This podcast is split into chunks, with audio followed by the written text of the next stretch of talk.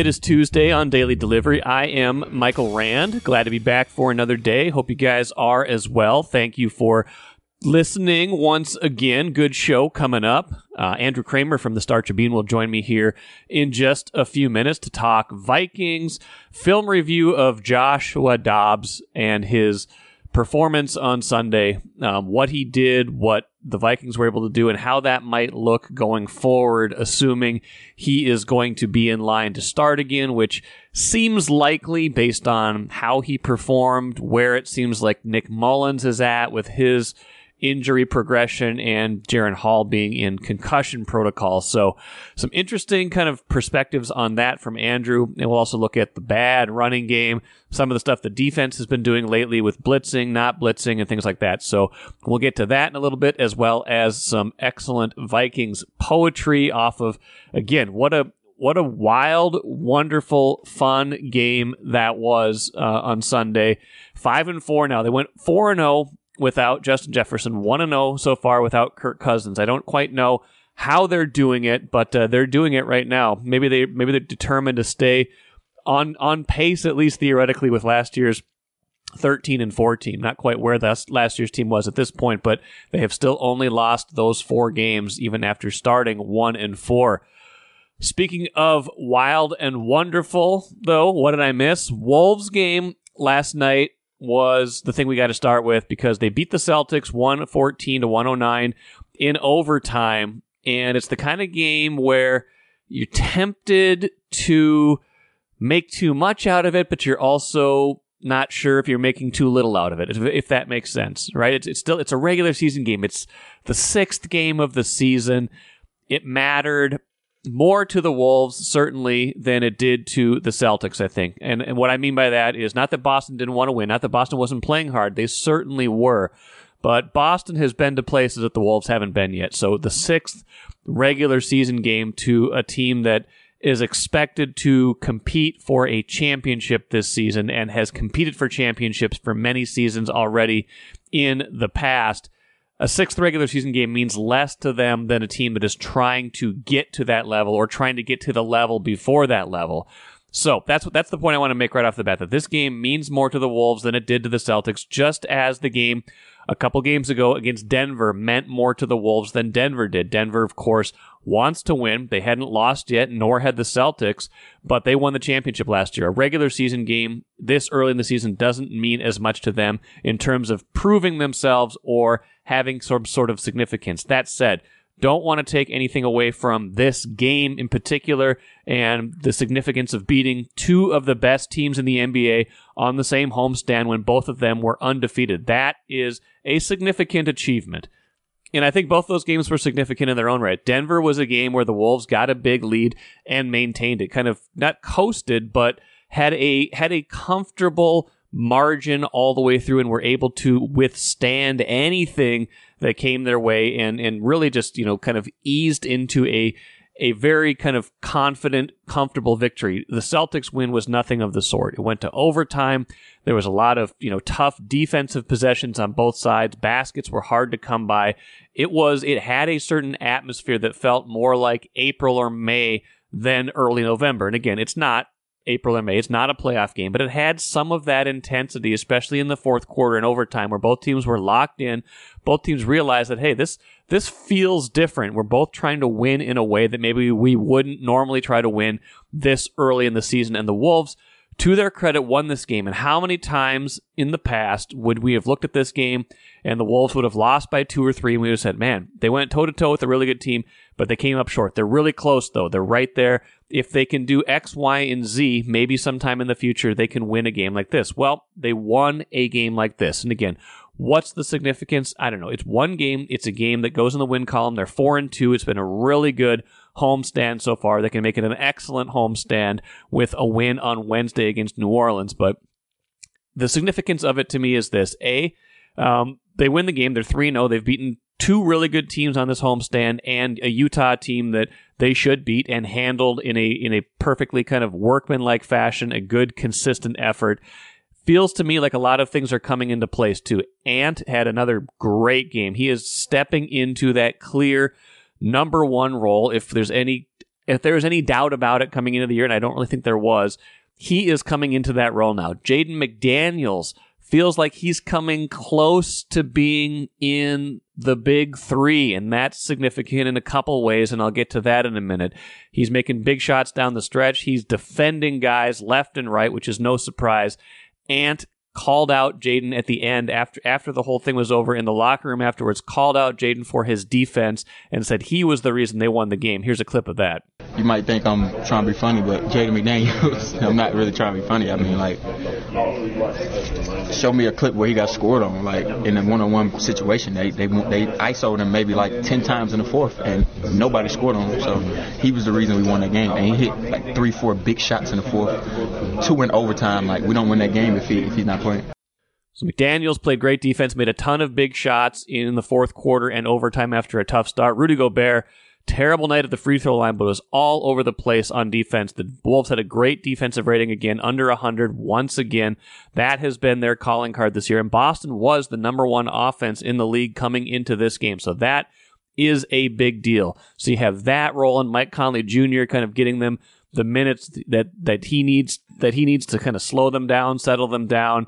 Um, so you have almost everybody in the starting lineup going well. You have a lot of good bench contributions from Naz Reid, from uh, from Kyle Anderson, guys like that. The guys you come to expect. Now, the downside, the elephant in the room right now is still this: Karl-Anthony Towns has been inconsistent. Is the nicest way to put it this year. He had a good game the other day against uh, against Utah.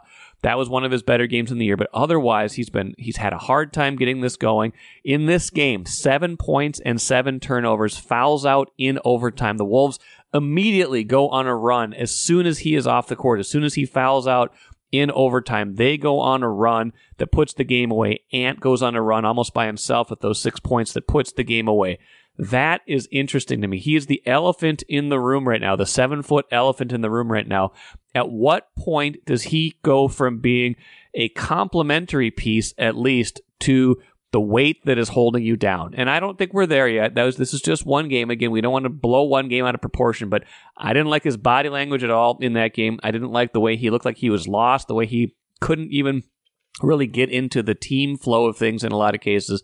That was a really disappointing game from that standpoint. It made me wonder how close this is to, to being a team that doesn't even need him as much as we would have thought, you know, a year ago, two years ago when he was hurt. Are they evolving into a team that doesn't need him as much? And at that point, that will make considering a KAT trade, which they might need to do for salary cap purposes anyway, that might make it easier to think about that. Now, in the meantime, though, what is he doing to his trade value along the way? And and again, he's going to have better games. This is just one game, but what is what is his relative value versus what he is doing for the team right now? That is a big disappointment. The other interesting development in this game, Shake Milton plays just three minutes in this game, has a three trillion in the box score, um, three followed by 12 zeros. Didn't do a single thing in this game except he was a minus eight. Jordan McLaughlin actually got a decent little run, had got at least a, a, rotation through and looked a lot better. I wonder if there will be a change in the backup point guard minutes or if they're just trying to get Milton going at some point. That will be interesting to watch too. But those are that's a nitpick. The KAT thing's a bigger thing, but maybe just a one off or something where you're like, okay, 10 games from now after he's had a hot streak, we're not worrying about this. I don't know, but I'm, I'm concerned about that. But the bigger picture is still that this is a team and hesitated. He didn't say they've turned a corner. I've I've been I've been guilty of that before too. I've been guilty of prematurely saying this team has turned a corner. I've been called out on that a few times, so I'm not saying they've done that either. But I I will say this team feels a little bit different right now in the way they're handling it, approaching it. Chris Finch wants them do it again, do it again, do it again. I agree with that. They haven't done anything yet. This was game six, but you'd much rather win it than lose it A couple other things quick before we get to the football talk on the show. It's going to be a long show today. I can already feel it. Um, before we get to the football talk, Bally Sports uh, is going to be the home of the Timberwolves in the Wild for at least the rest of this season, it sounds like. Um, Sports Business Journal reporting that the NBA and uh, Diamond Sports have agreed to a one-year deal, essentially, like to keep to keep the, the all the NBA teams on Diamond Sports through the rest of this season. But as part of that, um, the last paragraph of the story at Sports Business Journal says after this season, the deal has the NBA reclaiming the rights to the 15 teams that have deals with Bally Sports. The teams could work out new deals with the Diamond Sport Diamond Sports owned RSNs at that point. So basically, this makes it so whatever the length of your deal was, they are all now essentially synced up. They are all done at the end of the year. Doesn't mean that there won't be any teams on owned by Diamond Sports on Bally Sports after this season, but it does mean that all the NBA teams have the possibility, have the right to go to a different kind of platform that the, the, the, rights revert back to the NBA after this season. That's significant because the Wolves deal had multiple has multiple years left on it. Will they stick with Sinclair? Will they stick with Bally? I don't know. The Wild, same thing. They're on a multi-year deal as well. It sounds like the NHL is going to cut a similar deal uh, to have their rights go through the end of this season, according to this piece in, in Sports Business Journal. So an update there sounds like not a surprise to me based on the way things were going. They're already in season that this would be the solution for this year. But beyond this season, it does feel like we're headed for something different for some teams or maybe all teams. I don't know what the NBA has cooked up, but I, I think it's interesting to see what they've got cooked up. And this essentially means that all teams could make a different decision after this season, which in this market is particularly interesting because we know the Twins deal is up already that that deal expired, that 12 year deal expired. So all of these teams essentially could have rights going in a different place starting, you know, with the 2024 seasons in all three of those sports. So that to me is interesting. What will that look like beyond this year? We will have to see. Got to mention too, Gopher basketball men's team uh, opens the season Monday with an 80 to 60 win over Bethune Cookman. Uh, pretty, you know, pretty standard stuff. A, a twenty point win over uh, a lower lower division team. A, you know, a low a low D one team. That's a that's a good that's a good tune up. Get some confidence going. Dawson Garcia look good. Some of the newcomers look good. Not going to get too excited about this game or analyze it too much. It was kind of a kind of fill in your score game, even for a lower you know lower half of the Big Ten kind of team like the Gophers. But hey, uh, I think they'll take wins in any form they come after the way it's been going these past couple seasons, and maybe they can build on that. And speaking of the Gophers, Kent Youngblood will join me on Wednesday show to preview the women's team. Um, interesting year coming up. Dawn Plitzuweit taking over as head coach. A lot of talent coming back. Plenty of interest in that team and where they can go with some of that talent. So uh, Kent will join me on uh, on Wednesday show to talk uh, about the season ahead and the de- the debut of that team starting on Wednesday. Grand Casino would like to take a moment and salute the true football fan. The passion, the hope, the anticipation, that incomparable feeling of winning. Grand Casino would also like to take a moment to remind you that you can find all that anticipation, thrill, and winning at Grand Casino. Grand Casino, let your story begin.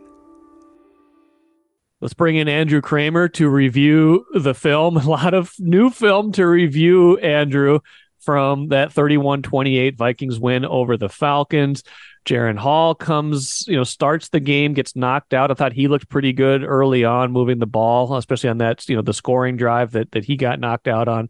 Joshua Dobbs comes in. It looks like the Josh Freeman game all over again for a little while because he looks like he's, you know, just he looks like the guy who they got five days ago. He's, you know, strip sacks, safeties. Like it looks like the game is going to get out of hand, but the defense keeps it close. And then he turns it around, ends up winning the game for them. Um, Andrew, I, I don't know what, you know, how much how much the film tells us at this point, but what did you what did you make of his performance after you know essentially being with the Vikings for for five days and being in the building for even less than that?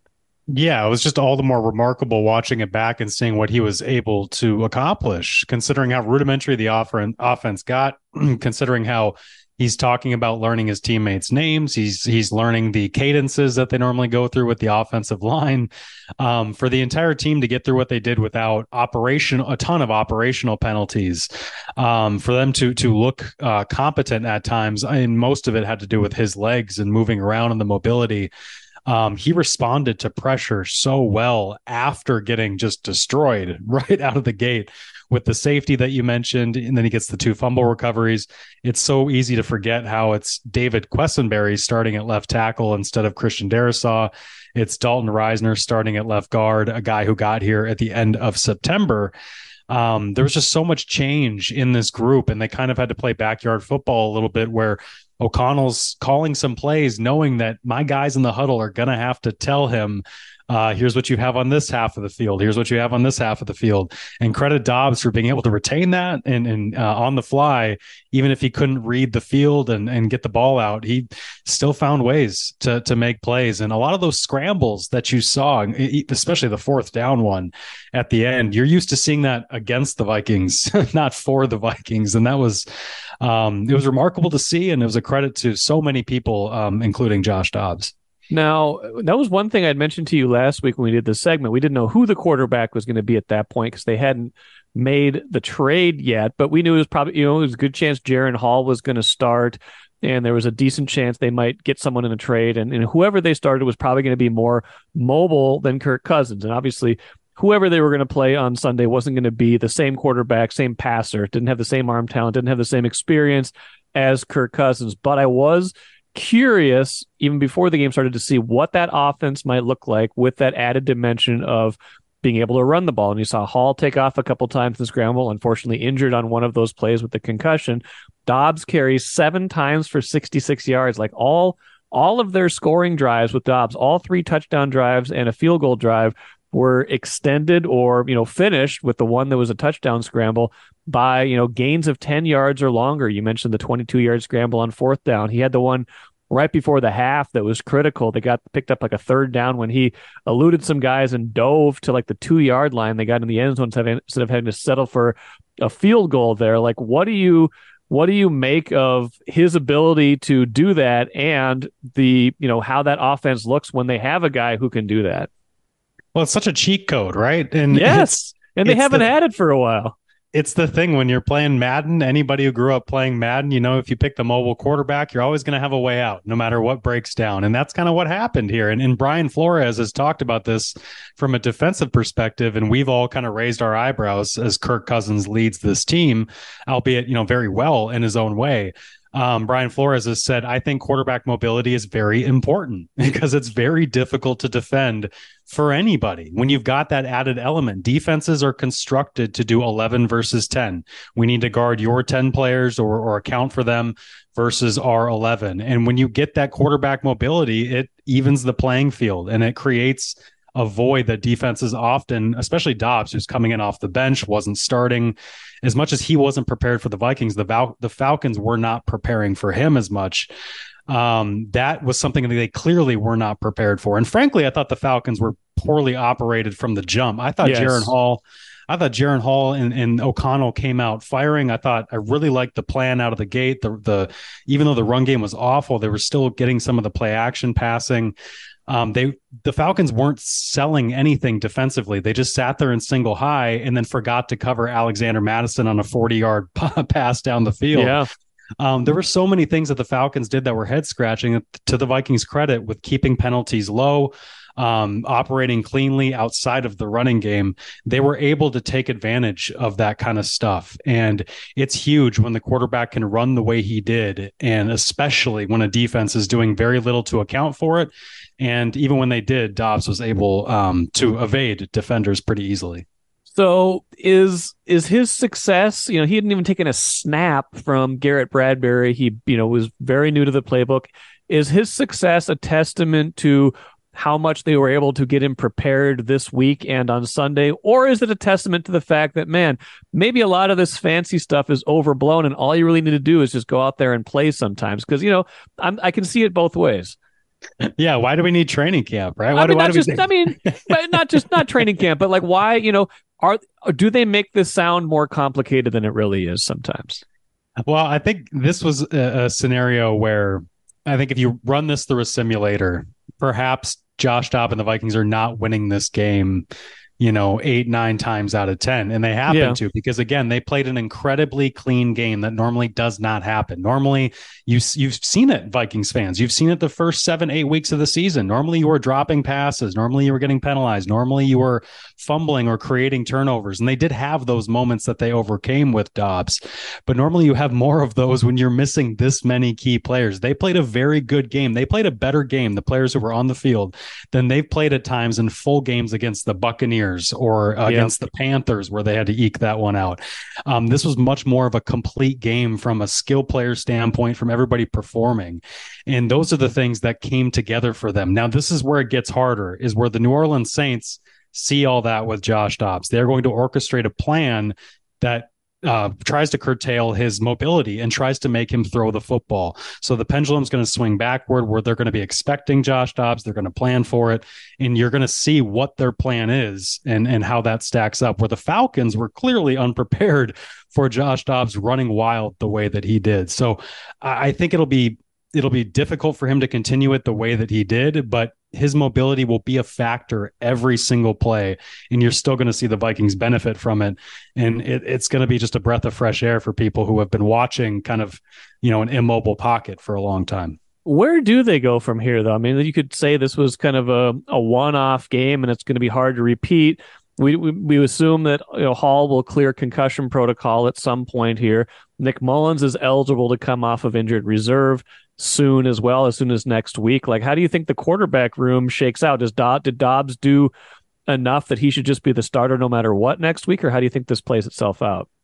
I would assume it's Josh Dobbs because right now, Jaren Hall, as you mentioned, is in the concussion protocol. It is going to take him a minimum of three, I believe, days to come out of that. And so he's going to most likely have to miss uh, Wednesday's practice earliest I think he can come back is Thursday on a limited basis.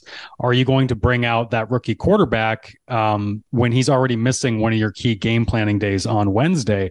And the way that Josh Dobbs just played and rallied the locker room, rallied the team, he's got the entire NFL talking about this guy and this team right now. I think he earned it. And the wild card right now is Nick Mullens' health and right. that back injury. But because of the uncertainty that that Kevin O'Connell has discussed, and behind the scenes they are just as uncertain about when Nick will be ready to play. Um, I would have to guess it's going to be Josh. Um, Nick Mullens is eligible to return from IR and can practice this week. Same with Justin Jefferson. Uh, although Kevin O'Connell said as recently as last Friday, I'm not sure if either will be able to practice this upcoming week. So the guess right now is that it's going to be Dobbs. Um, and, and I think you can't understate the impact on the locker room and the rallying effect that, that a win like that really does have. What if neither one of those other mm-hmm. guys can go? Do they need to elevate somebody else? I mean, Sean Mannion. I mean, Mannion would be the number two. Do they need another? Do they need another quarterback to, to bring in another quarterback this week because they don't have? I mean, right now they have two healthy quarterbacks that we know of. Yeah, and they they'll need a new emergency quarterback. That's what too, I'm saying. Yeah, they and they didn't even they didn't even have Mannion active. Like there was nobody behind Dobbs yesterday or on, well, on Sunday. The Fox broadcast uh, reported that Cam Akers was the emergency yeah. quarterback. Yeah, and then so, he got hurt. So what would have been, what would have happened? Who would have been the emergency quarterback then? Like Jordan Addison? I don't know. Like Kevin O'Connell mentioned, um, or that that had said that Akers suffered an Achilles injury. So that right that is going to yeah get rid of him. Um, so yeah they got to come up with a new um, you know kind of def con you know hit the red button option. And then yeah i would believe sean mannion would be brought up to be the backup if um, they needed to. And that's that's the situation if you don't have Jaren Hall and then if Nick Mullens can't play as you said. So I wouldn't be too shocked if if we're seeing a a uh, Sean Mannion activation if Jaren Hall is unavailable. Yeah I mean all of this is just wild because you had five and a half years of Kirk Cousins not missing any game due to injury. He missed the game for COVID. He missed the game at the end of 2019 when they were resting everybody and they were kind of locked into their playoff spot. But he's been healthy his entire career. This is brand new territory for them. And it's just one game. Do you, this glimpse that they got of kind of how they live without Kirk Cousins, what, what do you think they, what do you think they think after one of, of nine games without Kirk Cousins? Well, I think they see a lot of exciting things to build on with Dobbs' mobility. I mean, that is the thing that they're probably going to try to harness. As much as I talk about New Orleans now game planning to stop it, the Vikings are going to be able to game plan for it in a way that they weren't this was all improvised. Dobbs was very much flying by the seat of his pants and kind of living off of instinct and reacting to what was happening. Now they can roll him out more. They can design things with that mobility. Maybe we see a zone read to try to help out the running game, but how much do you want to put your quarterback in harm's way when you're already dealing with as many injuries as you are? So there's a lot of things to consider, but I, I do think that if you've got Dobbs under center, you're you're content with him moving forward as the guy. Um, they're going to start to kind of draw on the back of napkins and blow out plays that they've already got and expand them with Josh Dobbs and figure out how they can curtail that to his strengths. And it's going to be exciting to see. And you're going to see moments like you saw in the third quarter second quarter where he's getting tackled for a safety, he's fumbling. It's not all going to be exciting wins. I doubt he's going to rattle off, you know, a six game win streak here. Um, there's a reason he's a journeyman, but it was an incredibly exciting moment on Sunday, and it gives you hope that this team can be somewhat relevant. Um, honestly, even more so than I think Jaren Hall could do for them, even though he had moments uh, on Sunday before he went down.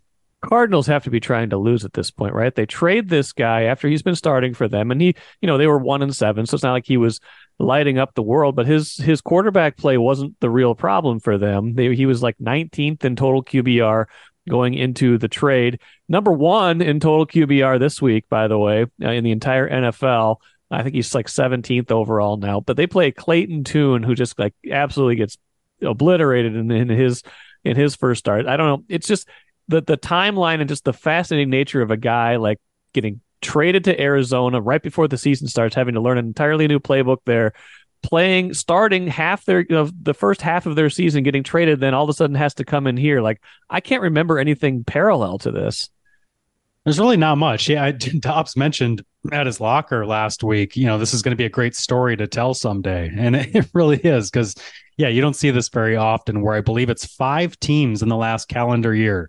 He spent 16 days on the detroit lions practice squad um, he went to the Titans and started his first NFL game less than a year ago. This guy had been in the NFL since 2000.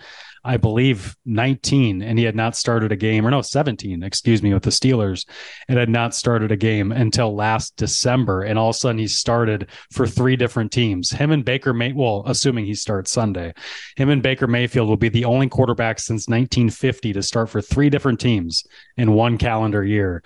Um, and those guys did it within the same calendar year. Yeah, essentially. That's amazing. Um, it's it's a wild ride for him, and um, yeah, it, the Cardinals are clearly trying to lose. Josh Dobbs' only yeah. crime, and ironically, his only crime for getting traded a third time was that he was doing too well and, and beat the Cowboys and was yeah. going to maybe threaten their stance as the uh, yes. uh, number one overall draft pick.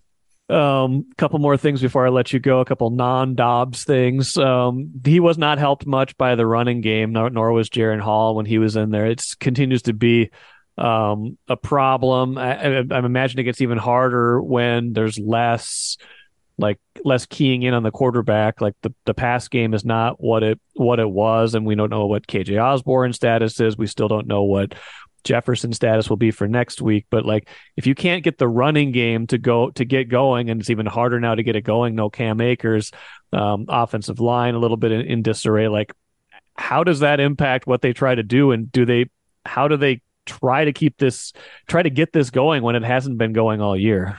Well, I think they're going to have to bring in a running back. Uh, I don't know who. Uh, the you know trade deadline's gone. It's, you know Leonard Fournette even is signed, even though he was unsigned for months. Play, play Ty Chandler some. What's the problem here? Play Ty the, Chandler behind the scenes there is concern about Ty's reliability um, between the ears to line up in the yeah. same spot okay. to not get penalized. Maybe maybe so that's not the maybe that's not maybe that's not the best thing next to a guy who's been here for five days. I get that.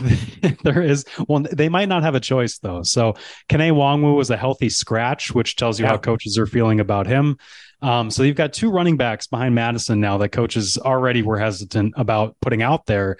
I do wonder if there's going to be some kind of uh, practice squad, a guy that they pluck off of somebody else's practice squad um, to come in and help for this active roster because they they desperately need some help and they've desperately needed some playmaking for some time. And and as, as good as Cam Akers can be in spurts, he was not offering that reliably, at least not in the schemes they were trying to use him in. And then Alexander Mattison has just not been creating behind the line. No. He's get, he's available, you know, as a receiver, and when he gets a full head of steam, he can be dangerous. But he's too often stopping his feet behind hesitant and and un, unstable blocking, um, and he's just not looking comfortable back there. So to answer your question, I think fresh blood from somewhere. The Kwesi is is going to have to be looking at practice squads to try to find um, somebody because they they need a body and they need production. Yeah, they do. Well, like you said, maybe they can get some zone read stuff going. But yeah, they need some something back there, some fresh legs, somebody that they, neither neither of those running backs looked very good in that game against Atlanta. And I get it; it's it's not just them; it's the line. I don't know if it's I don't know if we're like dividing the blame who gets more than 50% but it's it's a pretty feels like a pretty equal share at this point that the running backs aren't doing enough but the line isn't doing enough to help them either but I don't know. Uh, let's let's shift to defense really quick. They you know they gave up 28 points, 26 I guess technically because two were from the safety. I thought they I thought they did well to obviously hold in some situations, especially after some of those turnovers to hold hold Atlanta to field goals instead of touchdowns kind of kept that game close. But not a, not a ton of blitzing in this game from what I could see. They they, they would show a lot of those six and seven man, you know, standing up at the line looks, but they would drop a lot into three and four three and four rush and you know you know eight or you know seven or eight back. Yeah, and, and that was to the cost sometimes of the pressure. It would seem that Taylor Heinicke had a lot of time to throw in moments when he found KhaDarel Hodge or found uh, Kyle Pitts over the middle for some of those big gains.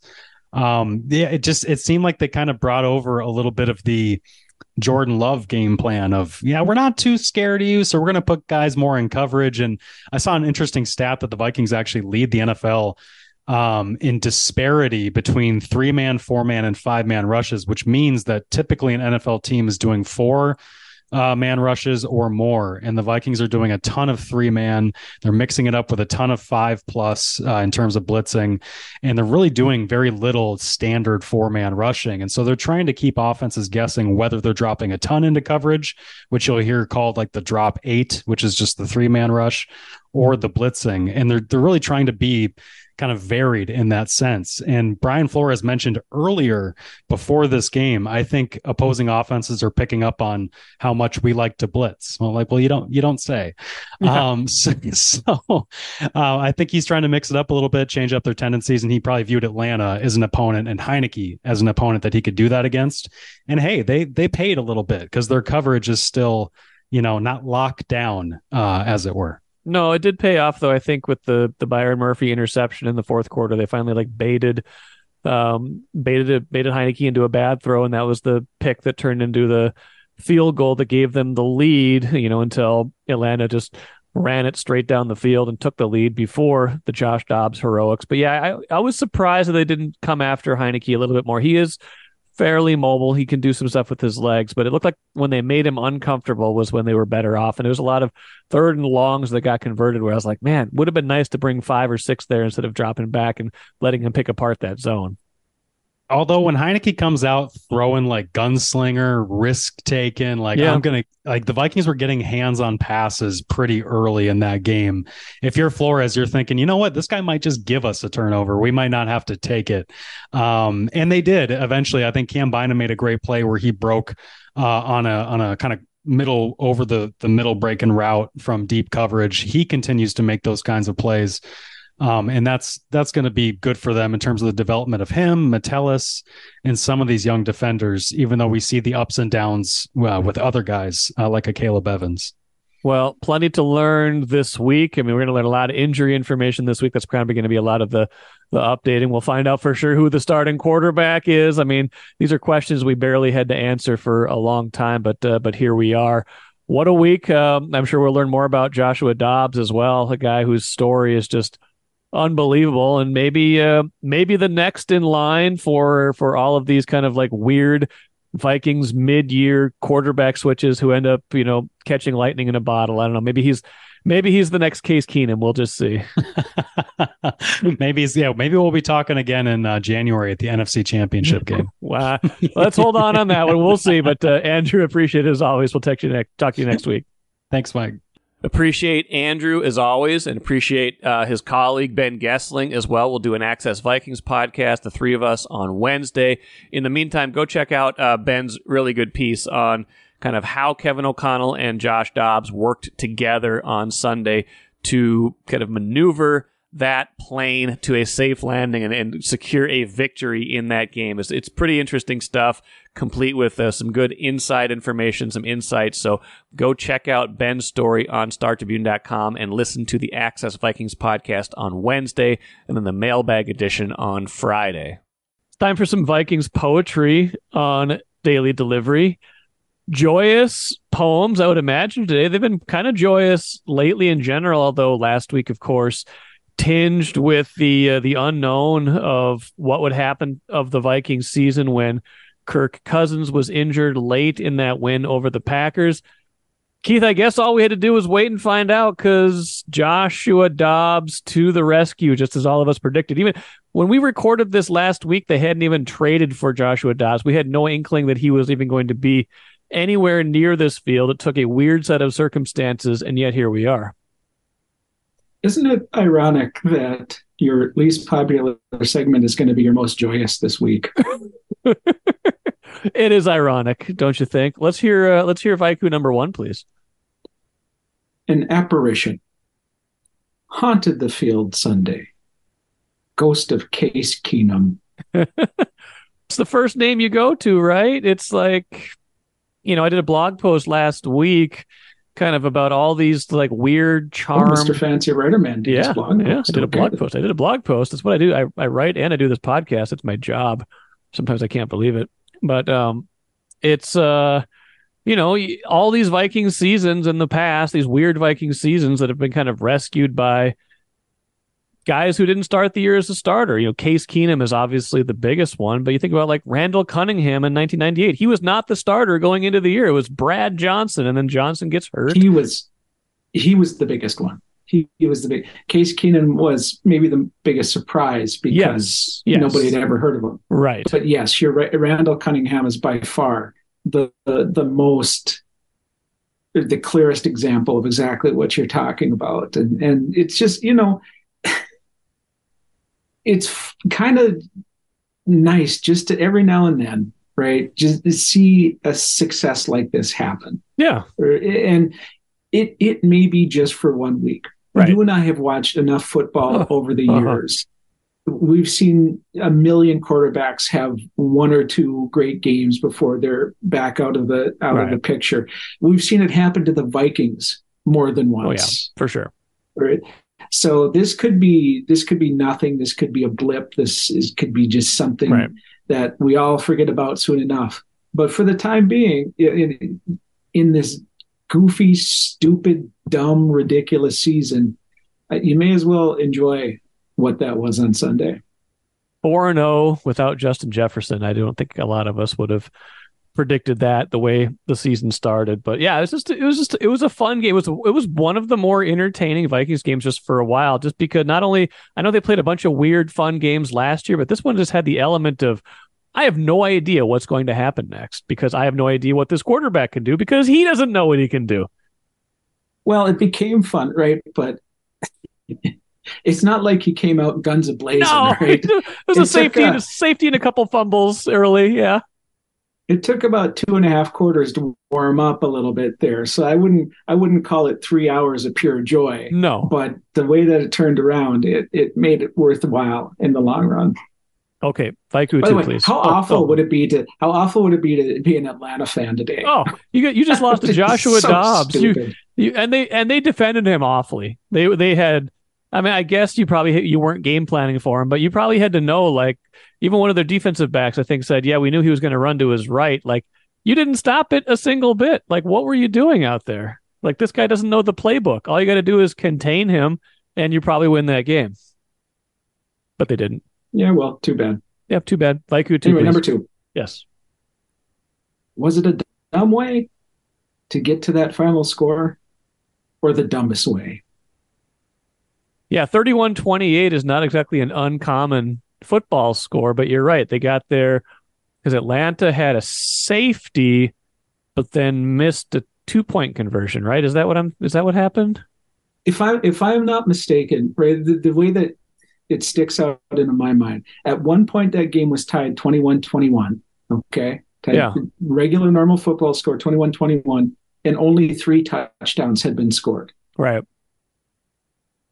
Which is just the safety, the two point conversion, the yep. the myriad of field goals, just right. the ridiculousness. It was it was. I mean, it's not the absolute dumbest way no. to get to a normal score, but at one point it was five to three. It was five three. You, know, you don't see. You don't it was see five to three often. after Dobbs got sacked in the end zone, and you're like, it kind of reminded me of the Josh Freeman game at the beginning, which guy coming in cold and then it wasn't. But yeah, five three was a weird score. I love how safe, just, safe, yeah, safe, safeties just make things weird, especially early on. Like when a game is like two to nothing early, or three to two, or like five to three in this game. It's just kind of, it's just silly. But we did not have a, uh, we did not have a scorigami in this game because it ended up being a pretty common, uh, a pretty common score. Yep. Okay, number three, please. Joyous victory helped significantly by a foot through the door. Oh, this is a uh, this is a callback to uh, Taylor Heinicke, isn't it? It most certainly is. He um, he, he seems to be at just a, a half a notch below truly competent. Yeah, like almost there, almost there, almost someone that you can kind of sort of trust, but just that that half step below and maybe it's because he's the type of guy who um, enjoys a few too many and, and starts kicking things around. Right.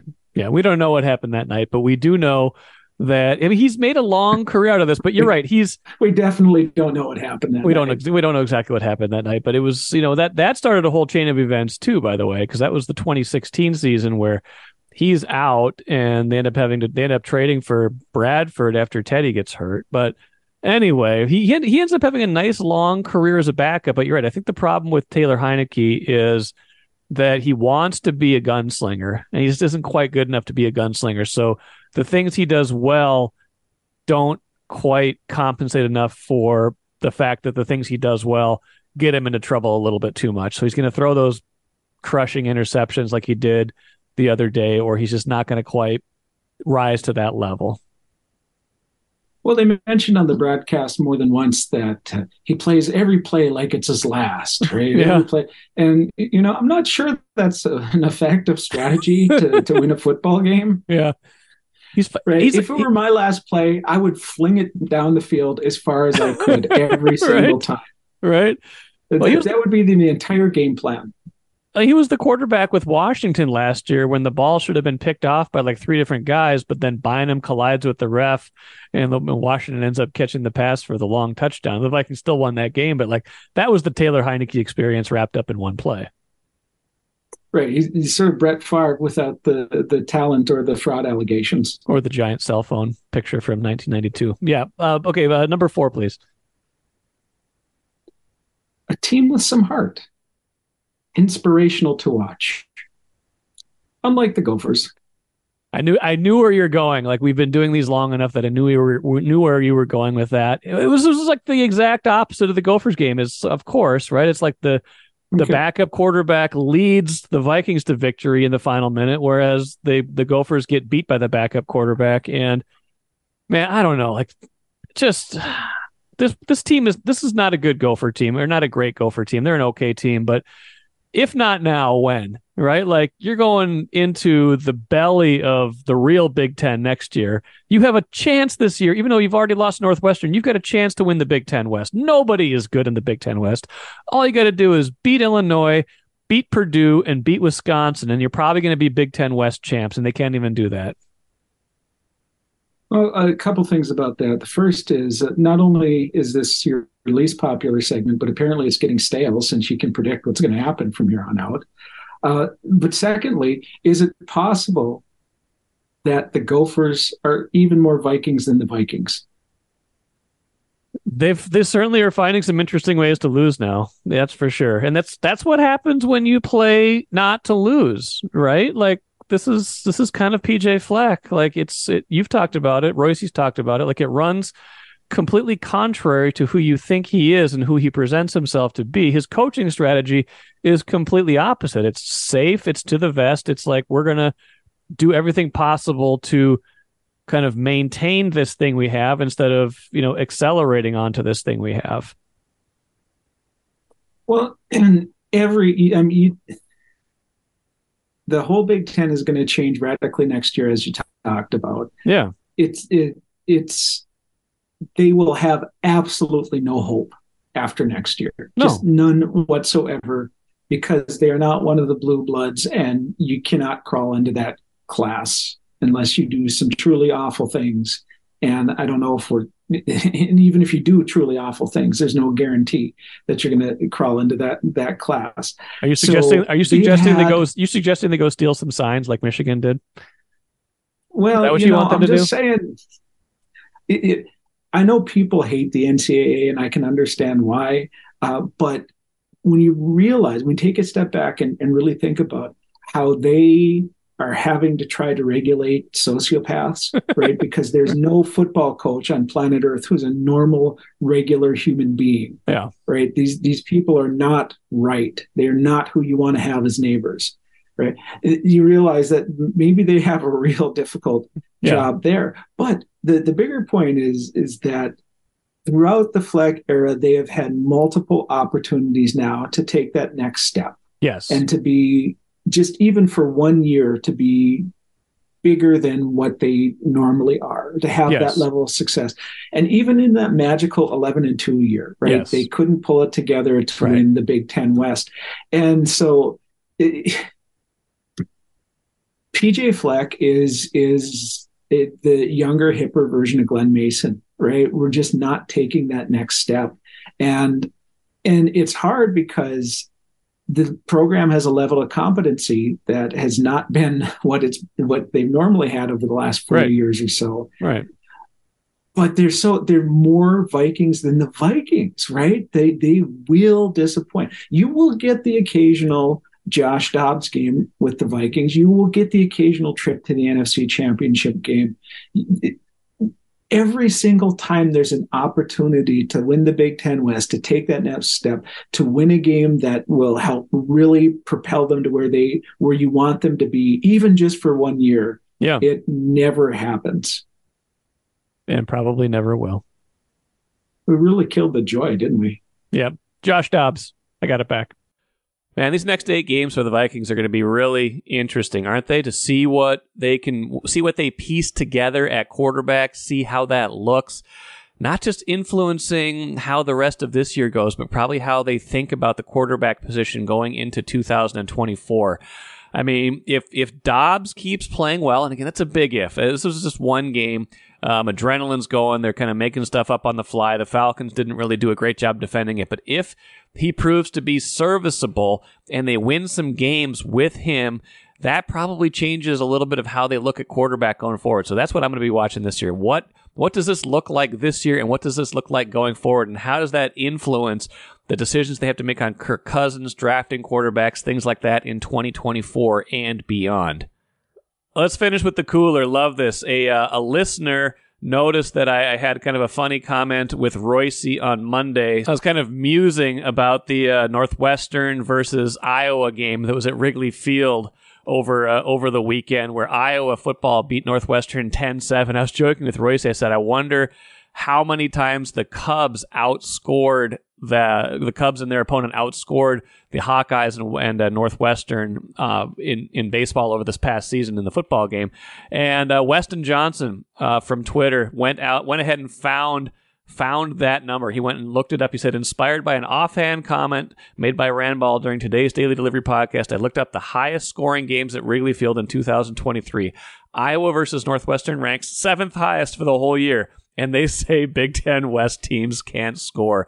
That was awesome. Uh, the Cubs and uh, six other teams teamed up to score more than 17 runs on six different occasions. The Cubs were the winning team in five of those games, including a 20 to nine win over the Reds. 29 points scored.